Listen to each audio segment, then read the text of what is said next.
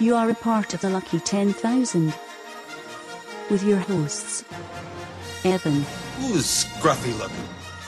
and Carissa. I don't know who you are or where you came from. From now on, you do as I tell you, okay?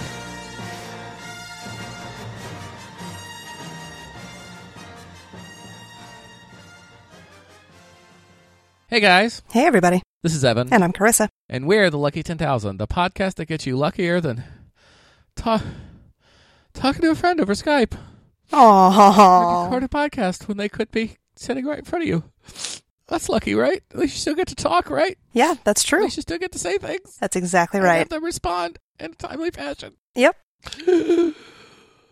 And we are brought to you by not only Podbean and Stitcher, but also, of course, the Bearded Pods Network. That's beardedpodsnetwork.com and the Tangent Bound Network, and also Google Play.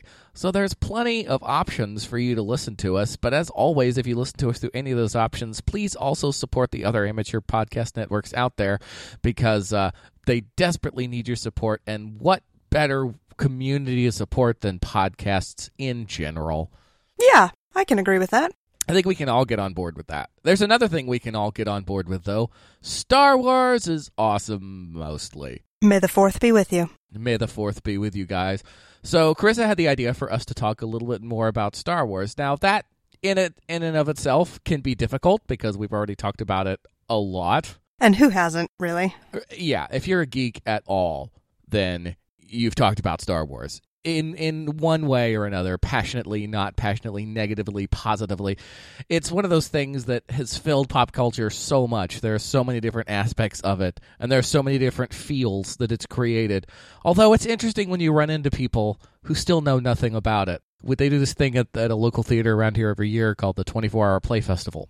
And I've I've acted in it every year until this last year when they asked me to direct Cool. and the play I directed because you know it is twenty literally twenty four hours. The plays are written at seven o'clock Friday night. Well, they start to be written at seven o'clock Friday night, and all the actors are cast, directors assigned, and then the plays are rehearsed all day, and you perform them at eight o'clock. So you know it is basically twenty four hours to get plays created, staged, all that fun stuff. The play I got had a lot of geek references in it. And one of the actresses in the play, she's very fond of telling the story to everyone that she knows, had to have some direction because she was supposed to be a geek and she didn't know shit. Okay.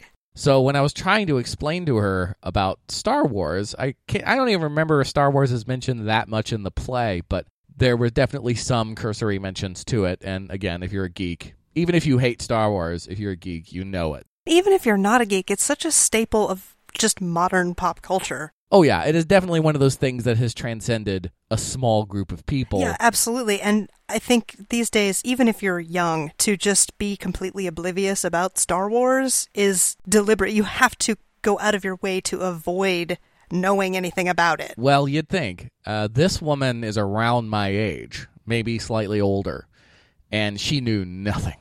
Absolutely nothing. And she's very fond of talking about, you know, I in a very abbreviated amount of time, I tried to talk to her about the original trilogy and the impact it had and then the prequels and I kept explaining how Jar Jar Binks was an awful character and not not a not a peep of recognition and she kept calling him Juju Bibi. And seriously, not on purpose? No, not on purpose at all. She had no idea what I was talking about. See, that just strikes me as intentional. Like you have to just have a willful blindness to that part of popular culture. You know, but I do think it's possible to at least know. I mean, she'd heard of Star Wars, of course, but she didn't. She'd never seen them. She'd never been around too many people that were passionate about it or that talked about it, or if they did, she didn't pay any attention because that is just not her thing. That's just so weird to me. is it was very bizarre.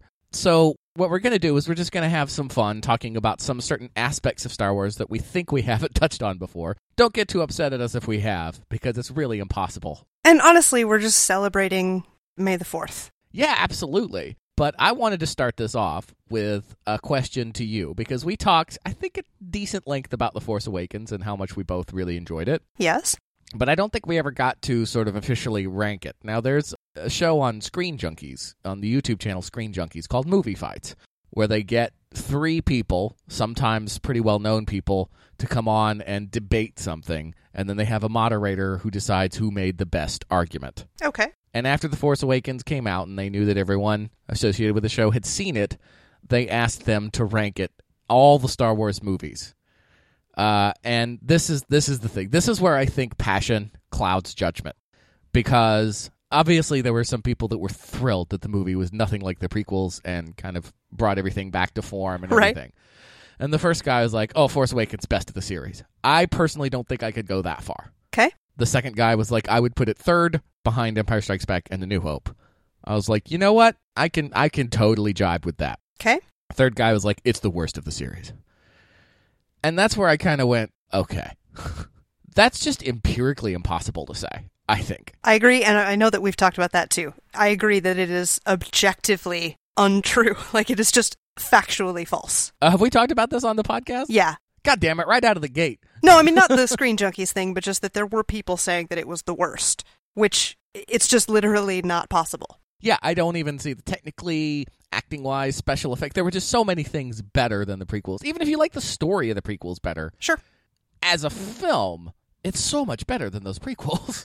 Yes. But if I were to ask that same question of you, Carissa, because I'm kind of with the second guy, like I would probably rank it third. I think Empire Strikes Back is still overall the best of the series just because of the techniques that were used, everything that came together so perfectly well. The stakes were high. You know, it kind of had the balls to end everything on a dark note when that kind of wasn't the norm in, in those types of movies, and people didn't automatically assume there would be a sequel, although I'm sure many people thought Right. and A New Hope only because it gave us the world. Yeah. I think Force Awakens technically is probably a slightly better movie than A New Hope, but A New Hope was like really George Lucas at his absolute peak and the imagination was flowing, but he also had those roadblocks that sometimes actually make you a better creative thinker you know how to get around what the studio is telling you it should be how do you deal with the fact that you don't really have the budget that you want but you still want to make it look good Right. i think those things made that movie great and gave us the universe so it has to be respected for that Yep. so yeah i'd probably put force awakens third right above return of the jedi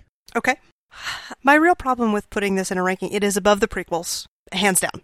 That's yeah just, let's just say out of the four where does it yeah, rank it- because really it is not in the bottom three. It just can't be. no And I think initially I would say that I agree with the Screen Junkies guy. Yep. But what The Force Awakens doesn't have at this point is staying power. that's a good point I've seen it, what, three, I guess three times in the theater, as have i and that's it. And that was recently. I've seen the original trilogy countless, countless times, right and will still watch every single one of them. right And they haven't lost anything from when I was young right they remain as good as they were, if not better than they were the very first time. right I don't know that I can say that about The Force Awakens because I haven't gone back to watch it 10 years later.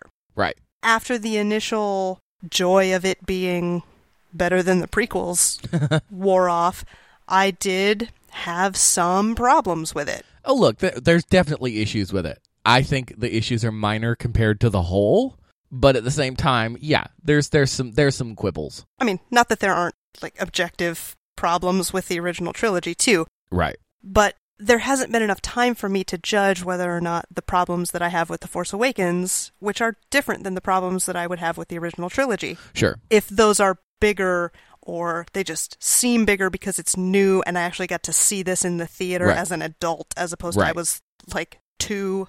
right.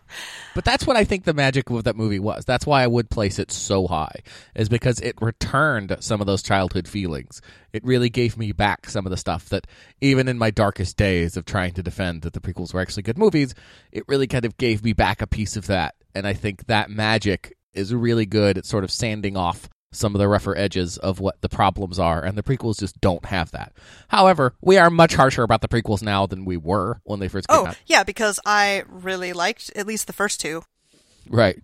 The shine had come off the apple by the third one, for the most part at least. Right. So that is something to consider too. Are we going to feel the same way about The Force Awakens 10 years down the road? I don't think so because I don't have that voice in the back of my head with The Force Awakens I did with the prequels that was like, you're wrong. You're so wrong. Well, stop it. What are you doing? Please stop defending this. No, that doesn't make any sense. Stop it. But, you know, it, it definitely gave me that feeling that I wanted the prequels to give me, and it didn't. And they didn't, I mean. So we'll see. Having said that, would you rank it above any of the original trilogy movies? At this point, no, but it would be very, very close. Okay, I can get on Like board a with that. Very close fourth. And the only reason I think is simply because there is so much more weight Right. emotionally to me in the first three. Oh, of course. I think that it is entirely possible that The Force Awakens is more enjoyable, just subjectively to sit down and watch a movie, more enjoyable than maybe Return of the Jedi. Sure.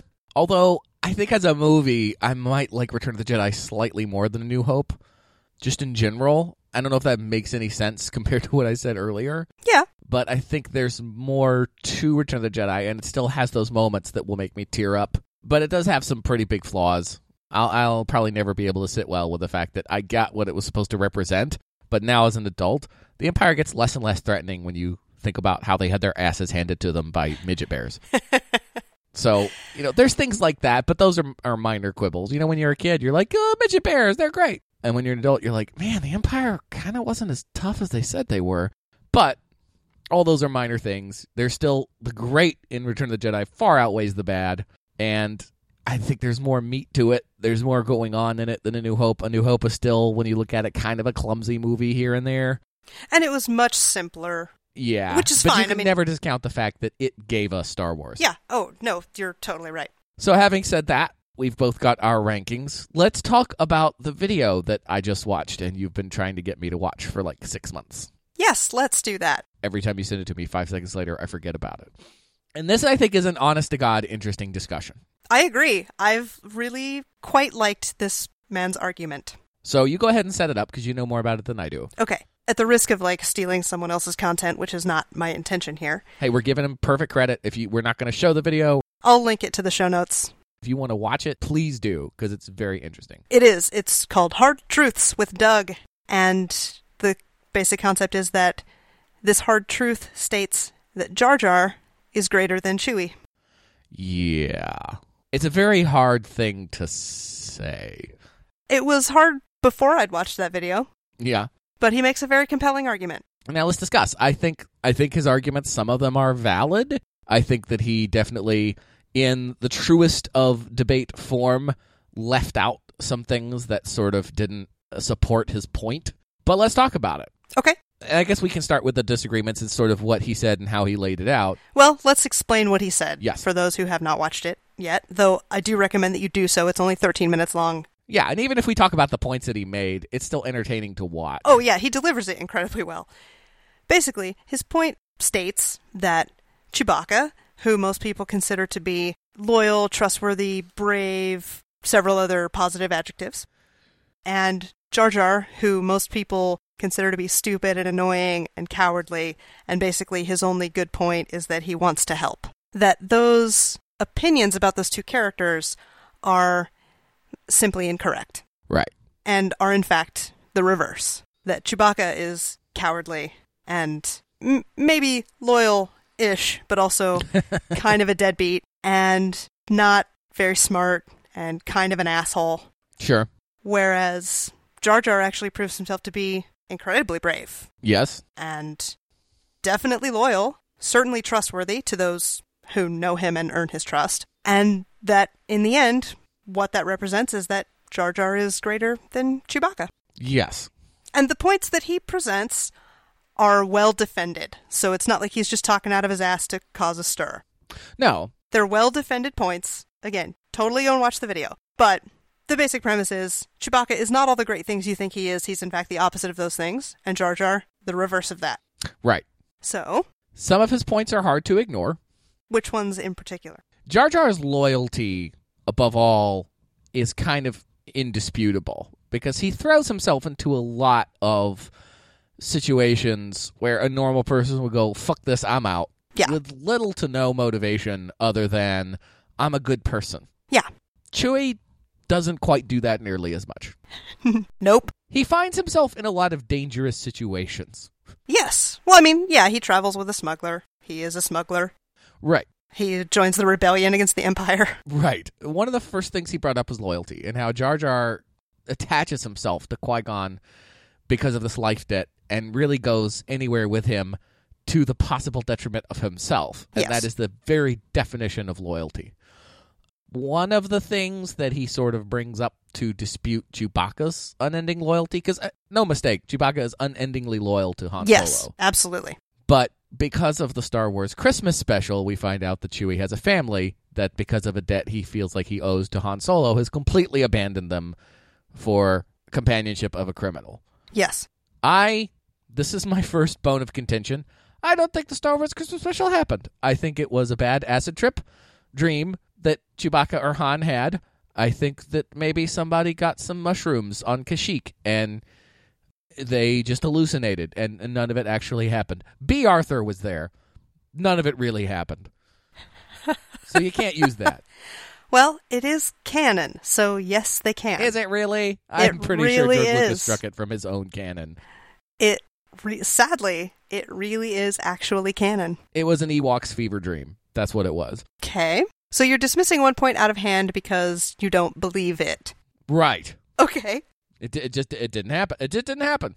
Okay. Star Wars Christmas special. What's that? One of the things that I think he sort of ignores about Chewie because he does paint Chewie as a coward, and there are definitely Chewie has plenty of cowardly moments for strict comedic effect over the original trilogy, but he did fight ugh, in the Clone Wars for like a hot minute.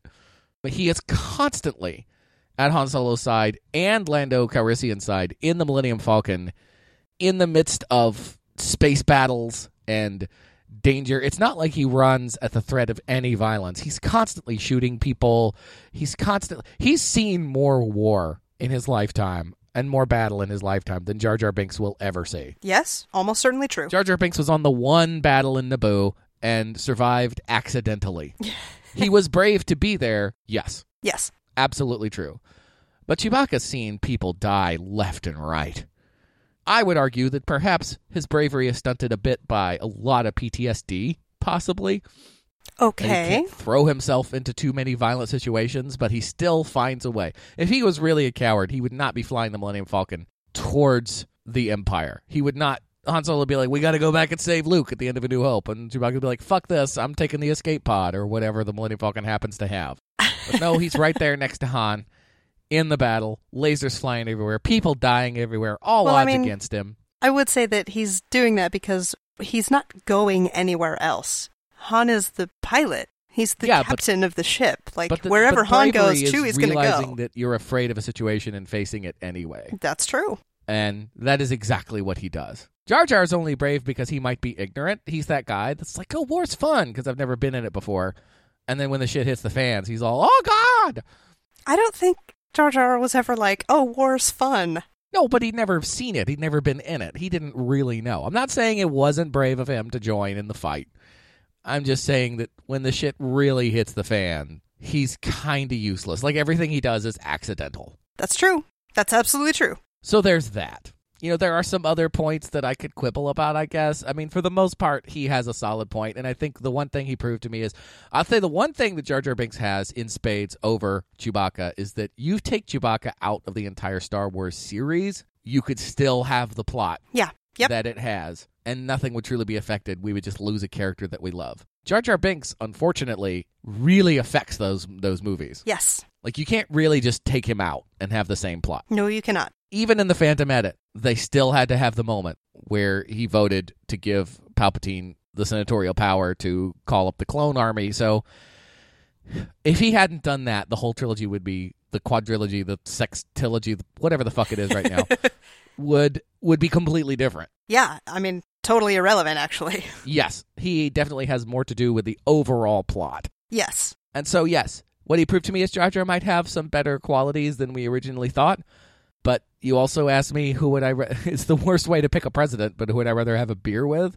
It's always going to be Chewbacca. Well, of course. But I mean, does that make him a better person, or just more fun to have a beer with? But you know the problem is like I like people with flaws. That's more representative of, of humanity, and and Jar Jar's character is pretty strong, even though he is the most annoying thing ever created. Not to mention the fact that this is not his fault, but he's pretty blatantly racist. Oh yeah, totally. So That But we've hurts. talked about George Lucas's not so casual racism Yes, we have. in times past. we talked about this recently in an episode of the Bearded Ones. You know, everybody loves Gandhi, but he was kind of racist. So he still did some great things, but maybe I'd rather hang out with Chewbacca than Gandhi as well.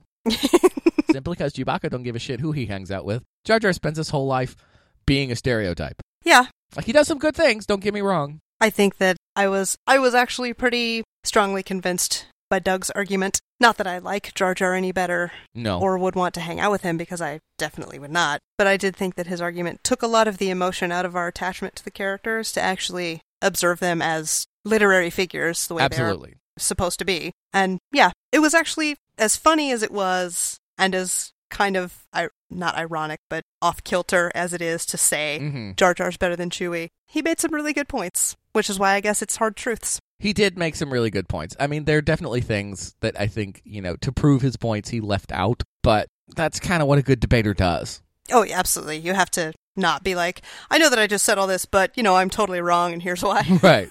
and he's not wrong. He's not. He's not totally wrong. I just think that there's more good qualities in Chewie than he Gives him credit for. put forward just to prove his point. Yeah. I think you're not wrong about that either. Well, thank you. Uh, so I have another question for you about Star Wars in general. Okay. And this allows us to deviate a little bit from the movies because you delved far more into the sort of peripheral things, the expanded universe, than I have. Yeah.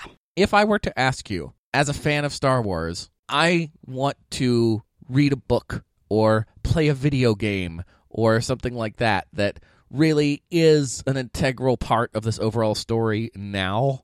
Like, not just a one off story about a character you know, on a planet that, you know, we just never saw in the movies, but something that really had something to do with the overall plot that's well crafted story, interesting, stays true to character. What would you suggest? The Timothy Zahn series, the Thrawn trilogy.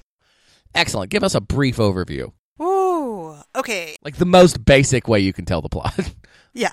Very shortly after the end of the original trilogy, the last Grand Admiral of the Empire returns from the Outer Rim after the Empire's been defeated, and the vestiges of the Empire rally to him, and he tries to rekindle the Empire. awesome. He is the best villain that has ever been written in any fictional story that I've ever read. Mm.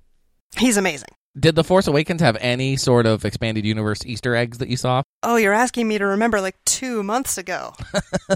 uh, ugh. Just off the top of your head, did you do you remember going, ooh, that's a reference to so and so? None that I remember going, oh, that's a something that you had to read this book to know. Right, I don't remember doing that. But again, that was like two months ago right. or more. And fuck, I don't remember anything that far back. Yeah. Nothing that jumped out at me so strongly that I would remember it now. I never really got outside the movies. I read some comics. I definitely played some video games that are canon now. You know, I played the Force Unleashed, Mhm. which technically is a story that happens, you know, during the original trilogy. One game that I really got hooked on for a little while that a lot of people seem to hate was a Star Wars fight game for the original PlayStation called The Master of Terras Kasi. Okay. And I fucking loved it. I will go to my grave saying that was a fun fucking game, especially for the, you know, the, that first gen type of that type of gameplay, that type of home gameplay. It was a fight game. It featured a lot of characters from the original trilogy. And there's nothing, there was nothing more fun at that time for me than being either Luke or Darth Vader and slashing someone with your lightsaber on the other side of the play stage or you know when you were Darth when you did get to be Darth Vader you could you know shock them with force lightning which he never actually does but we just assume he can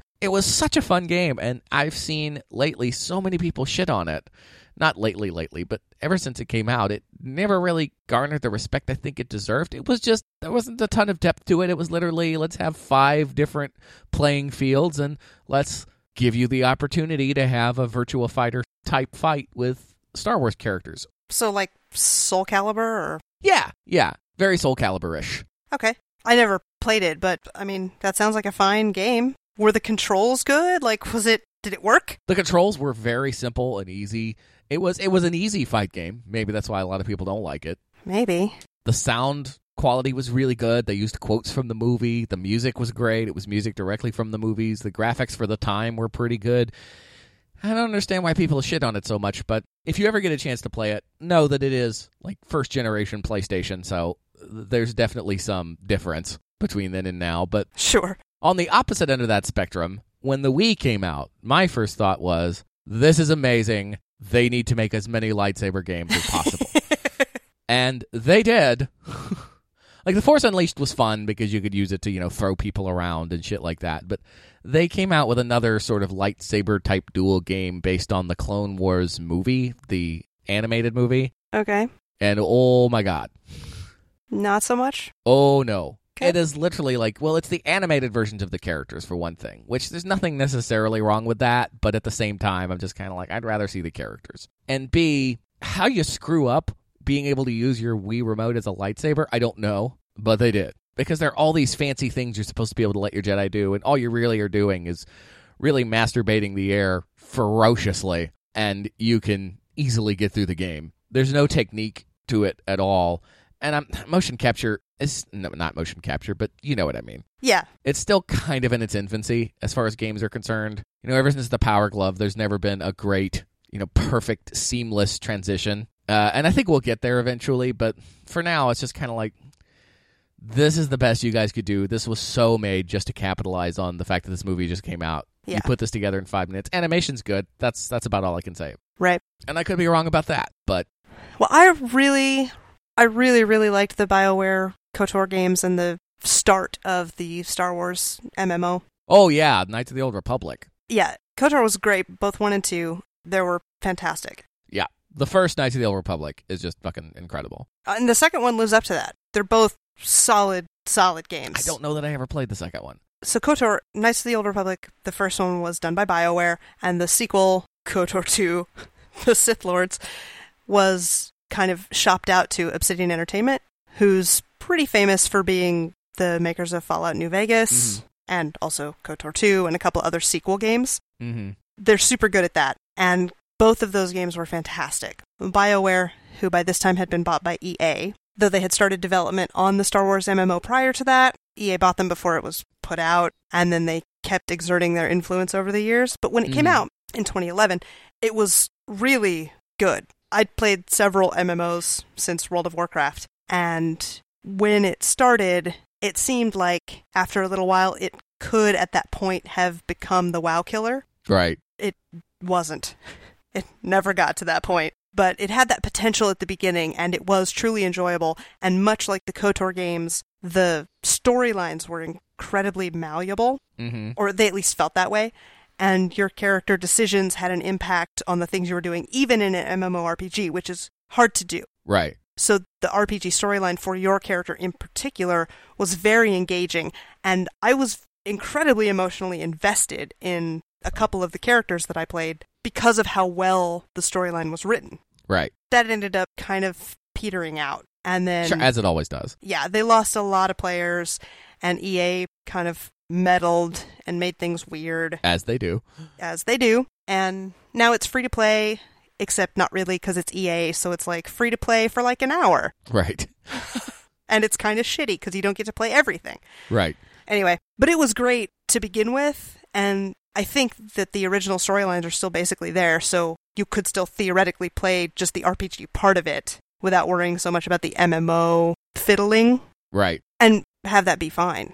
And that's all LucasArts Expanded Universe stuff prior to Disney taking over. Right. So that was really fun. And I think that's the beautiful thing. Of all the bitching that has been done about Star Wars in the past few years, I think that is the beautiful thing about what George Lucas gave us is that most things, fantasy related things, sci fi related things, they do create worlds. That's kind of what they're there for. But it all boils down to character. And to think that there have been so many things outside the original trilogy of Star Wars that have been created, that this world was so fertile for cre- for other people's creativity Yep. that they created so many characters how many star wars things exist without a single character from the original trilogy that people have grabbed onto that they love and it's all based on the fact that this world and this universe was so beautifully created initially Yep. that it lended itself perfectly to that and i think if anything you could look at it as an insult that to george lucas that people are actually kind of able to do it better than he did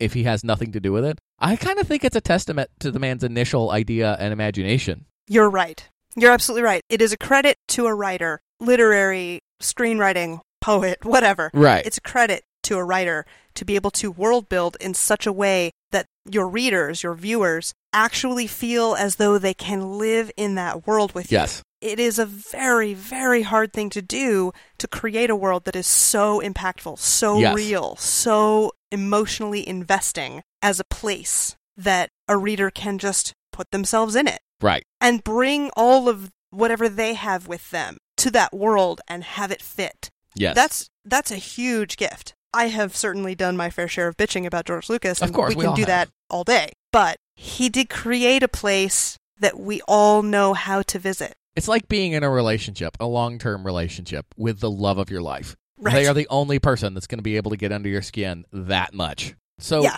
we love George Lucas. We Yes. absolutely love him for what he gave us. Sometimes he really pisses us off, and if we weren't so passionate about him, he wouldn't piss us off at all.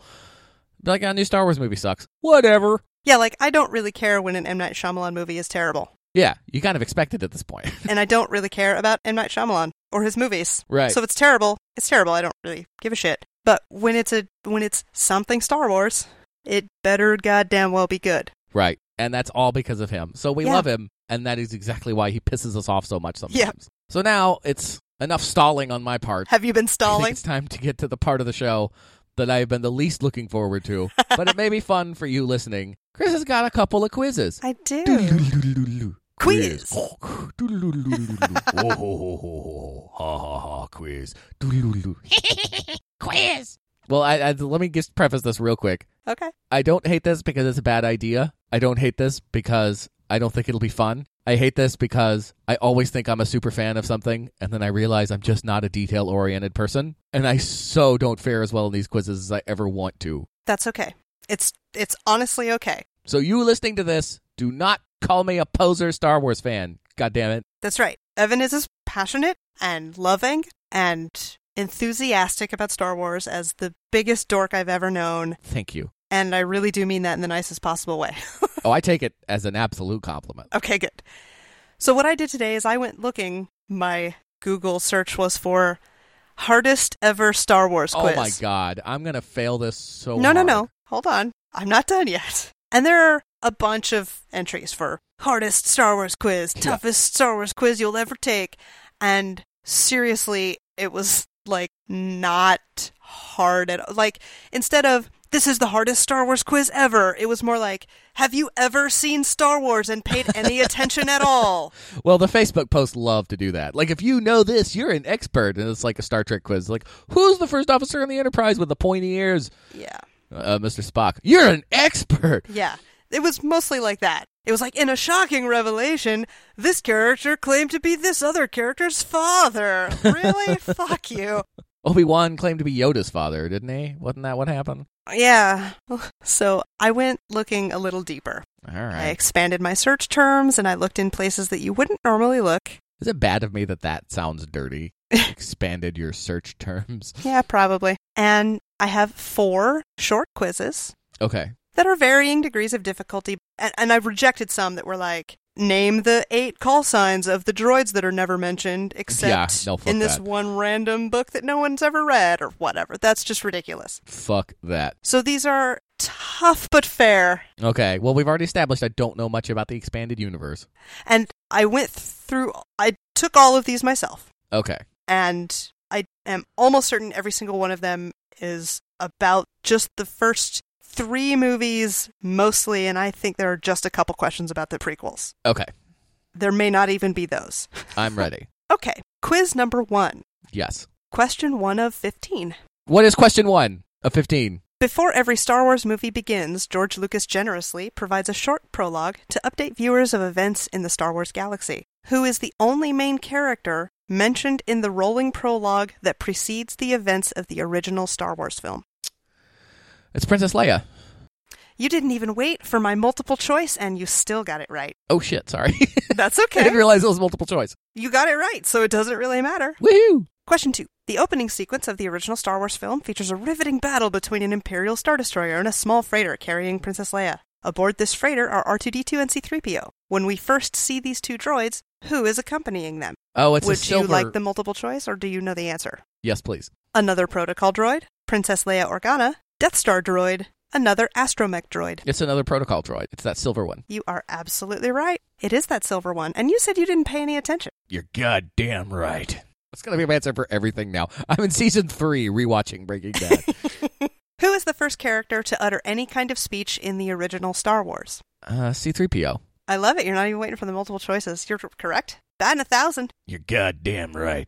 In a last attempt to save stolen rebel plans to the Death Star, Princess Leia downloads them into R2D2's memory banks. R2 and Oh, 3PO yes, are she then does. able to depart the freighter they are on using an escape pod. Why isn't their escape pod destroyed? I know the answer, but is it multiple choice? It is. Okay. The escape pod goes completely undetected. Imperial troops hold their fire as there are no life forms aboard. R2D2 activates stealth mode on the escape pod. the escape pod miraculously avoids being hit despite a shower of laser fire. I mean, it is stormtroopers firing, Mm. or people that could be associated with stormtroopers firing, so D would be so tempting. But we all know it's B because they are dumb. Just blow it up anyway, even though there's no life signs aboard. Question 5. Princess Leia is captured very early on in the first film by Darth Vader, who claims her correctly to be a spy. Leia denies this accusation, suggesting that she is a member of the Imperial Senate on a diplomatic mission to which planet? It's Alderaan. It is. Okay. I, I was waiting for the, the multiple choices. Oh, to okay. start. I was thinking you would just jump right in. I mean, I want to. I want to every time, but I don't want to just jump in and be wrong. If I can get a multiple choice and be right, I'd rather wait. Okay. Princess Leia tried to throw off her Imperial captors by telling them where the rebel base was located. What system did she send them off to investigate? A. Tatooine. B. Hoth. C. Naboo. D. Dantooine. Dantooine D, Good. which we don't actually ever see Dantooine, do we? Uh, not in the originals, no. No. Question 7. C3PO has a penchant for name calling when it comes to conversations with his little buddy R2D2. During an argument, just preceding their breakup after landing on Tatooine, C3PO refers to R2D2 by which of the following cruel phrases? Undersized rust bucket, pile of completely uncouth nuts and bolts, round headed galactic trash heap, nearsighted scrap pile. Um, A. A. Undersized rust bucket? Yes. Incorrect. Oh, which one was it? Nearsighted scrap pile. It was. Ah, I didn't know that. Okay. Damn it all. I was hoping E would be motherfucker. ah, bitch, ah. Ah, bitch. Ah. As far as the viewer is able to observe, which of the two droids is forcibly taken by the Jawas? I mean, this seems so easy. I'm worried to answer. Well, your choices are C3PO, R2D2, or both. Well, they are both taken. It's just the one that you see taken forcefully is R2D2. As far as you're able to observe, forcibly taken. Yes, R2D2. R2D2 is correct. Question 9. The Jawas make their way to the humble abode of Owen and Baru. The intention is to sell several droids to this humble little family. Most importantly, it seems, is that they purchase a translator who speaks which language? A. Bachi, B. Bothan, C. Huttese, or D. Shiriwook. Sherry looks completely made up, isn't it? It's bocce. It is Bachi. Or if they speak the language of artists, it would be biscotti. yes, I like to dip it in my tea. Yes. R2D2 is among the initial two choices made by Owen Lars for purchase. Yes or no? No. Correct. They initially take the little redheaded square looking one. You are right. The ginger robot, which immediately fails on them, as gingers do, Bonus question Why didn't they keep him? because he exploded. Why? Why? Mm hmm. Oh, why didn't they keep the their initial purchase? Yeah, the red one. Oh, is this a multiple choice? No, this is just me asking. This isn't part of the quiz. It doesn't count for your As they answer. were going off, as they were walking away, Uh huh. he kind of just completely blew Yeah. a fuse. But I can't remember exactly what the problem was. No, No, I can't. it's got a bad motivator. Ah, see, the gingers not motivated to do anything. When Luke and Obi Wan first meet Han Solo, Han tells them his ship, the Millennium Falcon, made what run in less than what parsecs? I'll read them for you. okay. The Corellian run in less than 22 parsecs. Nope. the Kessel Run in less than 12 parsecs, the Calrissian Run in less than 12 parsecs, or the Kessel Run in less than 22 parsecs. Oh, it's Kessel Run in less than twelve. Well done. Everybody Thank you. really should know that. Yeah, pretty much. On board the Death Star, R2D2 locates where Princess Leia is being held prisoner. Where does C3PO tell Luke to find her? So pay attention. Yes. Level 1138, Detention Block THX. Level 5, Detention Block TK421. Level 5, Detention Block 326 3827. Level 5, Detention Block AA23. Before I answer, I would just like to make note that you would be a fantastic robotic like phone voice Oh, because thanks. you said level 5 exactly the same all three times as Well, if I'm trying not to it was sway your programmed. answer.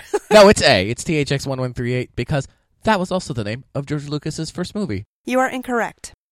I am? You are. Oh. Princess Leia is being held on level 5, detention block AA23. Oh, because her cell was THX1138. Is that what it was? Uh, not quite. I knew they threw that in somewhere. In stormtrooper disguise, Luke and Han pretend they have a Wookiee prisoner and tell Princess Leia's guards Chewbacca is a prisoner transfer from where? Cell block 327, cell block 326 3827, cell block 1138. it's cell block 1138. 1138. Yes, you are correct. That's where they put it in. Yes. Motherfuckers. When our heroes escape the Death Star, they are pursued by TIE fighters. Han and Luke man the Falcon's quad laser turrets. How many did Luke shoot down? Two. And Han said, Great job, kid. Don't get cocky. Well done. Thank you. And finally, question 15. When Luke destroys the Death Star, how many ships escape the blast? And I do have the multiple choice for this if you'd like it. okay.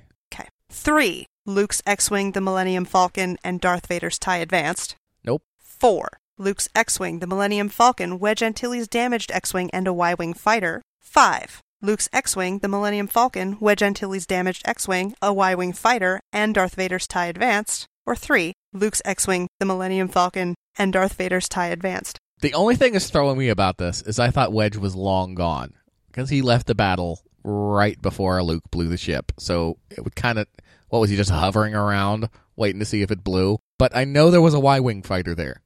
So I'm going to go with the Millennium Falcon, Luke's X Wing, Wedge's X Wing, a Y fighter, and Darth Vader's. So five, Yes. you're correct. Yay! What And was you're Wedge right. doing then? Wedge had pulled away because he lost his engine. Right, but he's like with the group on the way out, and you're just kind of like, what the he fuck didn't were you doing what the did- past he few didn't minutes? go into hyperspace or whatever. He just went away from the Death Star. Just to watch his friend die. All right. So you got 13 out of 15 correct. Yay! Yay for you. So that was the first one. It's going to get harder now, isn't it? I don't know. All right, let's find out. The next two quizzes that I have, I found on Absurd Trivia, by the way.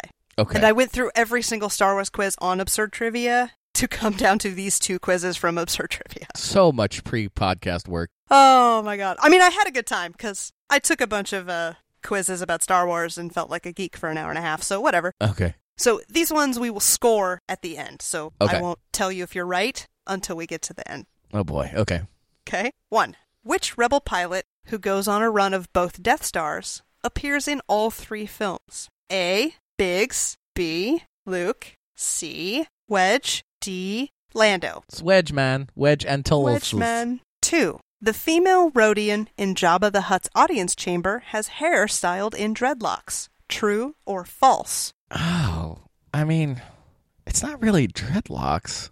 God, that's a tough one. That's kind of a matter of opinion. I'm gonna say false because they're not like, huh? Well, let me really think it out.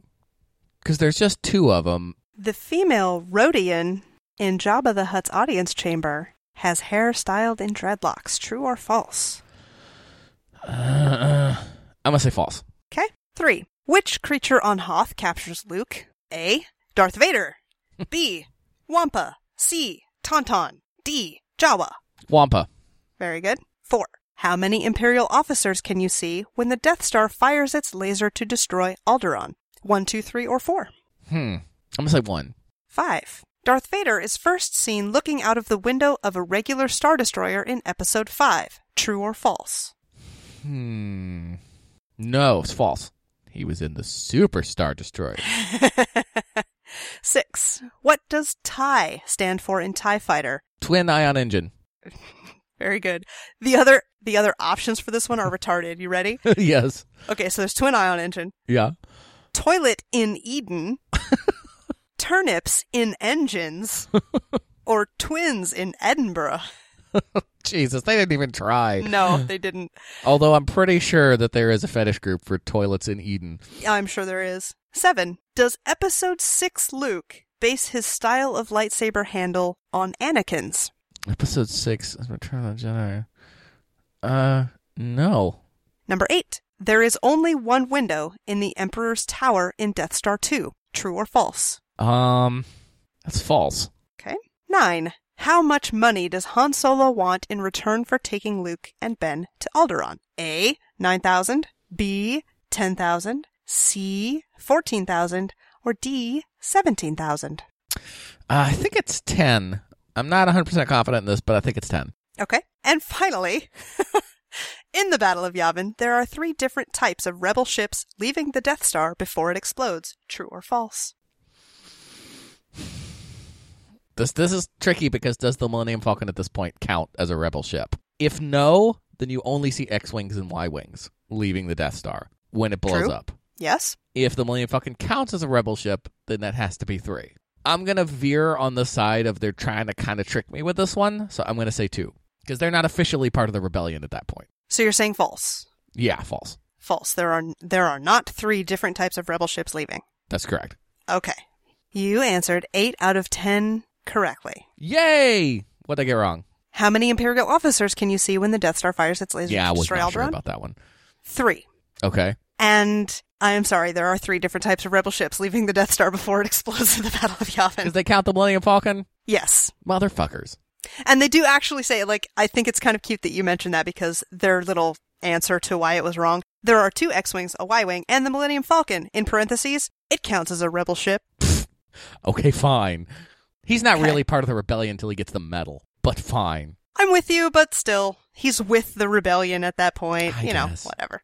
He's certainly not a general at this point. No, no, no. Hmm. Oh, and by the way, the question about the Rhodian in Jabba the Hutt's chamber Uh huh. was a trick question because the one with the dreadlocks that you were thinking of is a Yeah. Twi'lek. See, I was I was honestly leaning that way because the way the question was phrased, I was like, I Yeah. bet it's not that chick.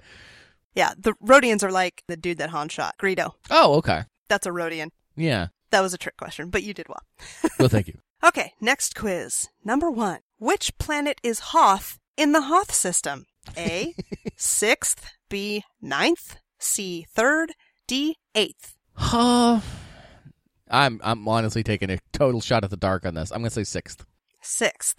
Two. although I want to say ninth. Yeah, fuck it. I'm gonna say ninth. Ninth. Two. On what level of the Death Star was Princess Leia being held prisoner? Four, three, five, or six? F- f- five. Very good. You remember. Remember what? Three. Who was the first to volunteer to be on Han Solo's command crew on their mission to Endor? Luke, Chewie, Leia, or Lando? Chewy. Well, it's gonna be rough, pal. I didn't want to speak for you. Very good. Number four. Many of which species died to get the Rebel Alliance information regarding the second Death Star? Ewoks, Celestins, Bothans, or Gamorreans? Bothans. Okay. Number five. What information did Luke obtain about Dagobah before he landed? A. Technology. B. Cities. C. No life forms. Or D. Massive life forms. Massive life forms. Good. Also, I think landed is something of a generous description Little for bit, what happened. yeah. he pulled a total Harrison Ford into that planet. Yes, he did. he forded. He didn't land. Yes. Six. How wide was the target area the rebel pilots had to fire at when attacking the Death Star? One meter, two meters, three meters, four meters, or five meters? Two meters. Two meters. Seven. When did Han expect to arrive at Alderaan? Oh, 0500 hours? Oh, 0300 hours? Oh, 0400 hours? Oh, 0200 hours? Oh Hours. fuck. Um, I honestly don't remember. I'm gonna say 0200. I don't know why, but that's Okay. what I say. Eight. According to C3PO, in how many locations was the tractor beam coupled to the main reactor on the Death Star? Six, seven, nine, or eight? Oh, six. Number nine. Who said, quote, they can't have disappeared. No ship that small has a cloaking device. Was it A. General Veers, B. Captain Piet, C. Admiral Ozzel, or D. Captain Nita? You know, I really get confused with these guys. I know who Admiral Ozzel is, but don't a lot of the other guys look almost exactly the same? I'm gonna say it's Captain Nita.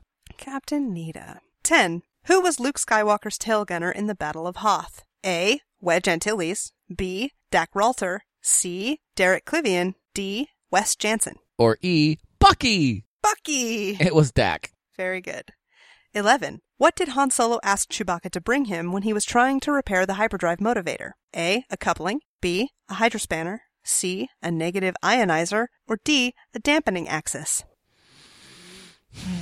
See, my initial thought was to say coupling, but I think it's a negative ionizer, so we'll go with that. Okay. And finally, 12. What did the Rebel Alliance use on Hoth to allow its transports to get past the Imperial blockade? Cloaking devices, a plasma cannon, an ion cannon, or a planetary turbolaser? Ion cannon, You ready for your answers? as in like I got my eye on this cannon, y'all. It's big. You scored 75%. What'd I get wrong? The planet of Hoth is, in fact, the sixth planet Oh, in the Hoth fuck. system. And according to C3PO, the tractor beam is coupled to the main reactor on the Death Star in seven places. Oh, And Han Solo asked Chewbacca to bring him a Hydra spanner to repair the hyperdrive motivator. oh, motherfucker! okay. But you're still doing pretty well, more than passing. Yeah, I'm doing good. I'm gonna ace the final. The last quiz is actually the hardest one. Oh fuck, my hubris has doomed me already. No, I actually surprisingly found this on Huffington Post. Okay, and it's basically the most difficult Star Wars quiz you will ever take. It proof says. that the geeks have inherited the earth is that Yeah, someone right. writing for the Huffington Post knows all this shit.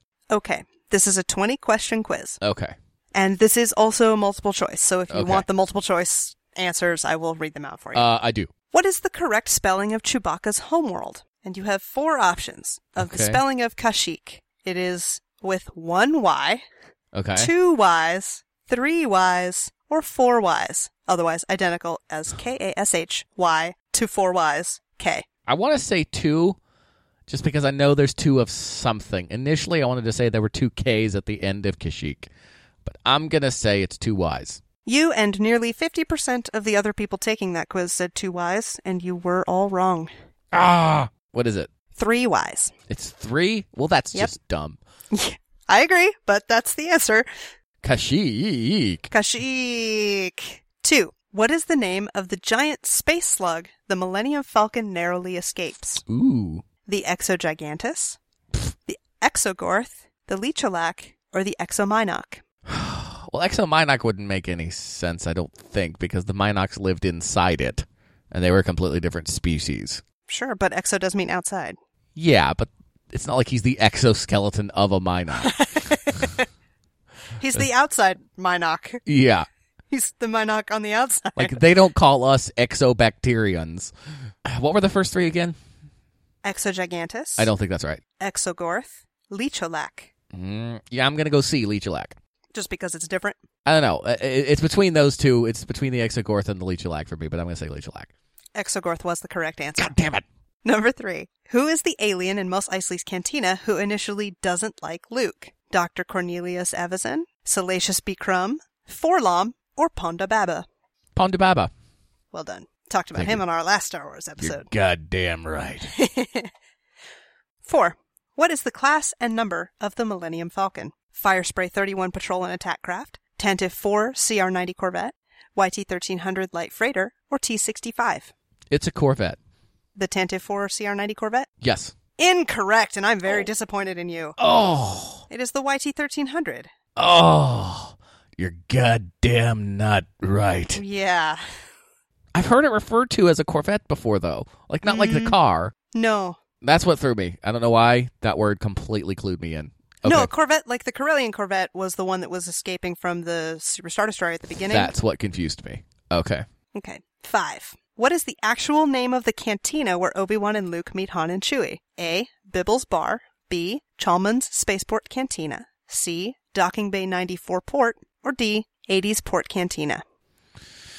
I honestly don't know. We'll say we'll go Bibble's Bar because it sounds fun. Bibble's Bar. No, it is Chalmers Spaceport Cantina. Motherfucker. Bibble's Bar sounds like something out of Lord of the Rings. It kind of does, actually. would you like to get a beer at Bibble's Bar? Bibble's Bar.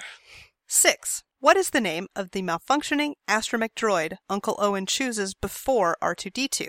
IG 88, R2 D1, R5 D4, R4 EE. R5D4. E Correct. Yay. Number seven. The stormtrooper Luke Skywalker assumes the identity of goes by what call sign? TK 427, TK 421, TK 422, or he has no call sign? Maybe as a clue, we have actually talked about this specifically before on the podcast. Yeah, and for some reason I want to say TK421, but I think I'm confusing the conversation that Han has because I don't think they ever say what his call sign is. I'm going to go with none. It is TK421. Oh, motherfucker! TK421, why aren't you at your post? I thought they were talking to Han. No, that is Luke Motherfucker. 8. What garbage masher unit are Luke, Leia, and Han temporarily trapped in on the Death Star? I got this one wrong. What, is this the only one you've gotten wrong so far? No, I th- think I also got the name of the cantina wrong. Oh, well, stop showing off. No, I'm not showing off. What garbage masher unit are Luke, Leia, and Han temporarily trapped in on the Death Star? 326 B827, 327 3826, 324 3827, or 326 3827. Jesus Christ. Yeah, I'll say the last one. okay. You are correct. Oh, yeah! That was the closest I have had to just a genuine guess so Yeah. far. I, mine for that was a total guess, and I was just wrong. it's just I just didn't know. Number nine. What is the full name of Luke's gunner during the Hoth battle? Dak Ralter. It's that Dak one. Wendo. Oh, Dak oh, oh, oh, oh, Plo. never mind, never mind. Keep going. Okay, let me do it. Let me do it again. Dak Ralter, Dak Wendo, Dak Plo, or Dak Jansen. Hmm. I honestly don't remember his last name. Um, as another clue, his full name was given on the last quiz you took here. I know. okay, Um, it's not Dak Jensen. I want to say Dak Jansen, but I don't think that. I'll go with Dak Jansen. you were right the first time before you heard all the answers. Oh, it was goddammit. Dak Ralter. Ten. What initial attack pattern does Luke order all snow speeder pilots to execute on Hoth? Echo, Delta, Alpha, or Bravo? Echo. Delta. Ah, You're No, halfway I just, done. I just meant there was something wrong with Skype. Oh, I'm sorry. and I It was an can't- echo. You're I didn't- wasn't really repeating answering. yourself. Eleven. What number planet in the Hoth system is the Rebel base located on? Third, fourth, eighth, or sixth? Uh, sixth. Well done. Thank you. I remember that. yeah. Twelve. What is the name of Lando's Millennium Falcon co-pilot in the attack on the second Death Star? Bib Numb, Ten Numb, Co Bibble, or Nyan Numb? nine, um, nine, nine, nine, nine, Nyan Numb. Yes, that is correct. nine, nong. Another vaguely racist Yes. character, by the way. George Lucas got something against Asians, man. Yeah, for real. 13. In the opening crawl of Return of the Jedi, other than the title, what is the only phrase capitalized? Death Star? Lord Vader? Galactic Empire? Or The Emperor? Oh boy, it's Galactic Empire, isn't it? It is. Good job. It's comeback, bitches. 14. What is the name of the band performing in Jabba's palace? The Max Rebo Band? The Prax Starkiller 5? Drubs, Nub Nubs? or Ever Orbis and his Galactic Jizz Whalers? I w- okay. I wish it was that one. I also would have taken Drubs Nub Nubs because that sounds vaguely dirty, but it's Max Rebo. It is Max Rebo. You are absolutely correct. 15. What is the race of aliens guarding Jabba's palace? Ugnaughts, Rhodians, Twi'leks, or Gamorreans? Gamorreans. Very good. Hey, I might get just over fifty percent on this one. You might. 16. In Return of the Jedi, how many speeder bike laser blasts does Luke deflect with his lightsaber? Hmm. One, two, three, or four? I think. I think it was three. It was three. Yeah. 17. Where does the Sarlacc in Return of the Jedi live? the Dune Sea, the Pit of Nalhutta, the Great Pit of Carcoon, or Beggar's Canyon? The Great Pit of Kakun. Yes. 18. You're on a roll. I'm. I'm doing good. Don't. Don't. Don't jinx my flow. Let's keep- Okay. keep going. What specific machine does Uncle Owen need C3PO to communicate with? A condenser, a moisture evaporator, a power converter, or a binary load lifter? A moisture evaporator. Correct. 19. Who was not a bounty hunter hired by Darth Vader to track down the Millennium Falcon? Okay. Forlom, IG 88, Bush, or Zuckus? I think it's Suckus. It was Bush. Oh. I thought he was the lizard-looking guy. Uh, no, Bush is the little bounty hunter getup that Leia's got on when she goes to the palace. Oh. Okay. 20. Finally, what game do R2D2 and Chewbacca play aboard the Millennium Falcon? Darnik, Dejaric, Drabek, or Darnuk? Drawback. Isn't that drawback? No, it is Dejaric. You got 11 out of 20 on the final score. Oh, I just cleared 50%. That is not a passing grade. I am hanging my head in shame. Let me add them all up. You got a 72%. Ah. All told, across the board, you got to see. Huh. I don't want to be average with Star Wars. but at least I passed, You did pass, which is more You than did very most well. people would be able to do. Honestly, a lot of the ones that you got wrong, it was because you second guessed your actual right answer, Yeah, that's true. or that you kind you did know it. Maybe it was like one or two, and you just happened to pick the other one. So yeah. you know, I mean, Right I on the think, tip of the tongue. Honestly, for somebody who honestly, you're right, you just don't pay that close attention to remember that sort of minutia. I think you did really well. I'm for so yourself. not a minutia person at all. You did very well. I'm very proud of you. Well, thank you. And that was fun. And Star Wars is fun. And we love it all. And if you out there listening to this, maybe you followed along with this test and you want to send us your scores. Don't lie, you motherfuckers. but if they wanted to do that, if they wanted to email us that or anything else about uh, Star Wars or just our show in general, how would they do that, Carissa? They can email us at Gmail, lucky10000, all spelled out, lucky10000 at gmail.com, or catch us on Twitter at lucky underscore 10k. Excellent. And as always, we are on Stitcher and iTunes as well. If you want to give us a five star review on either of those platforms, we will read it out on the show. So I hope you have enjoyed this. Really, the best thing you can do for us, e- even better than giving us a review, is sharing us with your friends because nothing helps a podcast like word of mouth. If you like this and you know other like minded people that might, you know, don't give me too much shit for only getting average on the Star Wars quiz, but pass it on to your non judgmental friends. Well, even your judgmental friends, just tell them not to contact us. And um, I think that's everything. So I hope you guys have a great May the 4th, and I hope you got lucky tonight. Good night, nerds. May, the 4th, be with you.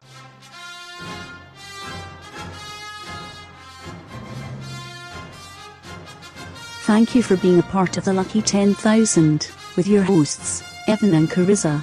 Email us at lucky10000 at gmail.com. Find Lucky 10,000 on Twitter at lucky underscore 10k. And visit our podcast network site at beardedpodsnetwork.com.